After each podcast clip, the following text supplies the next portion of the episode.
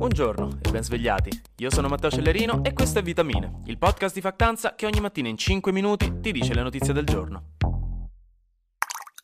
Iniziamo il lunedì parlando di Putin, di Vladimiro Ermatto per gli amici di Roma Sud, proprio quel presidente russo che alla fine della scorsa settimana è stato il singolare e iconico soggetto addirittura di un mandato d'arresto da parte della Corte Penale Internazionale, quella che si trova all'Aia nei Paesi Bassi, il che è stata una decisione che ha dato da parlare, perché si tratta del primo presidente di un membro permanente del Consiglio di sicurezza dell'ONU a diventare un criminale internazionale, praticamente. E nonostante la Russia non riconosca l'autorità della Corte Penale Internazionale, quindi non è soggetta legalmente appunto alla sua autorità, comunque il capo della Corte Penale Karim Khan ha ricordato che anche i gerarchi nazisti o l'ex presidente jugoslavo Milosevic, o Milosevic, scusate, all'epoca venivano considerati intoccabili, eppure poi davanti alla Corte ci sono arrivati lo stesso. Quindi ecco, di sicuro la posta in palio si è alzata, il fiato caldo sul collo di Vladimir Putin, detto Ermatto, si è fatto più umidiccio, proprio mentre Putin è andato per la prima volta da inizio guerra in visita niente poco di meno che nel Donbass, la zona ucraina occupata dalla Russia, e poi anche in Crimea per celebrare, si fa per dire celebrare, il nono anniversario della conquista della Crimea da parte del Cremlino. Però soprattutto la visita nel Donbass a Mariupol ha fatto scalpore, visto che proprio Mariupol era stata l'anno scorso uno dei luoghi più feroci dello scontro con la resistenza ucraina, nonché teatro di atti orribili da parte dei russi nei confronti delle strutture civili. Comunque a Mariupol Putin si è fatto un giretto, ha incontrato qualche persona, ha dato un occhio alle varie opere di ricostruzione di tutte le macerie che proprio lui ha causato e non vedo l'ora di sentire i filo putiniani tra qualche mese che diranno "Ah, vedi la Russia quante cose buone sta facendo in Ucraina, altro che quei nazisti ucraini. Uh, Te lo dicevo, uh, sono così invulnerabili alla propaganda di un regime autoritario, uh, e ci crederanno pure.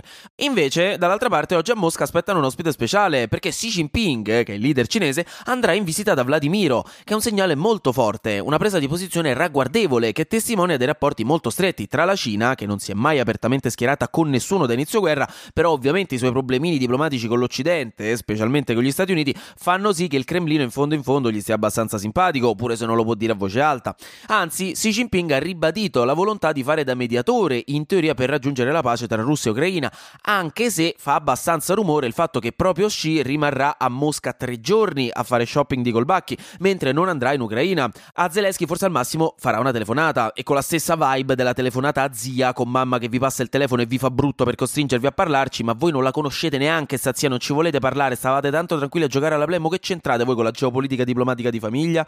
Se sa. E quindi ecco, molti hanno notato questa cosa e quindi sono sul chi va là per quanto riguarda il ruolo del Partito Comunista Cinese sulla questione. Oggi vedremo cosa succederà. Ma le notizie scandalose internazionali non si fermano qui, perché questo weekend Donald Trump è riuscito di nuovo a far impazzire la sua fanbase e a smuovere le acque politiche statunitensi, perché sul suo social network chiamato Truth ha dichiarato che secondo delle notizie trapelate dalla procura distrettuale di Manhattan ci sarebbe la seria possibilità che lui stesso venga arrestato martedì, cioè domani. E voi vi chiederete, giustamente, ma perché qualcuno dovrebbe farsi un self-report di questo tipo? Nel senso, perché annunciare al mondo che ti stanno per arrestare? Lo ha fatto, come suo solito, per presentare presentarsi come un martire e scatenare i suoi follower che sono così fanatici da credere automaticamente che questa possibilità sia frutto di un complotto politico orchestrato contro il salvatore della patria che vedono in Trump, piuttosto che, ciao Pierluca, il risultato di un effettivo crimine compiuto da Donald, detto Er Machiavelli dagli amici di Piazza Trieste. Infatti, Trump ha detto subito dopo ai suoi sostenitori di protestare per riprendersi il paese, testuali parole, quindi ecco non la migliore delle premesse per cominciare la settimana, anche se c'è da dire che se succede un altro casino lì, tanto noi stiamo qua in Italia belli tranquilli, che ce frega, sapete quante battute ci si possono fare sopra. La verità è che nel mondo peggio succede, meglio ci divertiamo qua. Qua lo dico. Comunque, l'eventuale incriminazione sarà per l'accusa di aver pagato nel 2016 130 mila dollari a un'attrice porno, Stormy Daniels, che lo so che qui qualcuno di voi sicuro la conosce, piccoli peccatori, per convincerla a nascondere delle informazioni su una loro vecchia relazione. E fin qui in realtà più o meno nulla di che. Il problema è che quei soldi non erano di Trump, ma li avrebbe presi dai fondi del suo comitato elettorale, quindi soldi che decisamente non poteva utilizzare per questo fine. E mi fa sballare come Trump sia letteralmente un miliardario e debba ridursi a rubare i soldi del suo comitato elettorale per fare sti magheggi, insomma dai, ed essere pure forse arrestato per questo dall'altro, insomma domani nel caso ne vedremo delle belle. Ma le polemiche politiche non si fermano qui. Faccio come i venditori di materassi della Eminflex su Italia 1 con le loro offerte mirabolanti. E per lo stesso prezzo potrete ricevere direttamente a casa vostra anche le trapunte di lino di tagliacozzo. Signori miei, mi sto dissanguando, mi sto rovinando solo per voi. Chiamate subito. Ecco, la stessa vibe. Oggi ce l'ho tutte per voi. In Italia continua la polemica sulla decisione del governo di far smettere al comune di Milano e a tutti gli altri che lo facevano di trascrivere i certificati di nascita dei figli di coppie omogenitoriali concepite all'estero all'estero. Una decisione che ha alzato polemiche enormi e scatenato diverse proteste, tra cui quella di Milano di sabato scorso.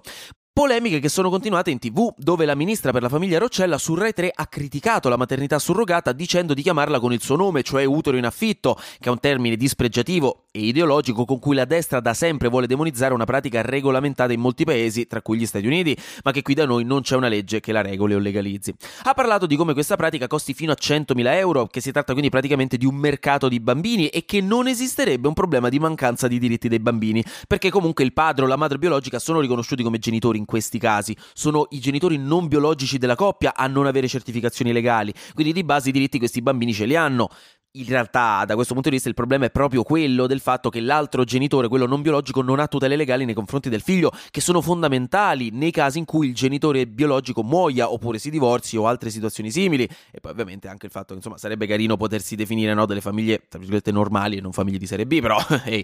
Comunque, invece, dall'altra parte, sulla 7, sabato il vicepresidente della Camera, Fabio Rampelli di Fratelli d'Italia, ha alzato un altro polverone dicendo che le coppie omosessuali spaccerebbero per figli loro i figli concepiti all'estero con la maternità surrogata complicata e questo appunto non andrebbe bene. Eh, speriamo che nessuno gli dica come funzioni l'adozione, dove coppie senza neanche un genitore biologico spacciano per loro figli di altri, se no gli viene un colpo.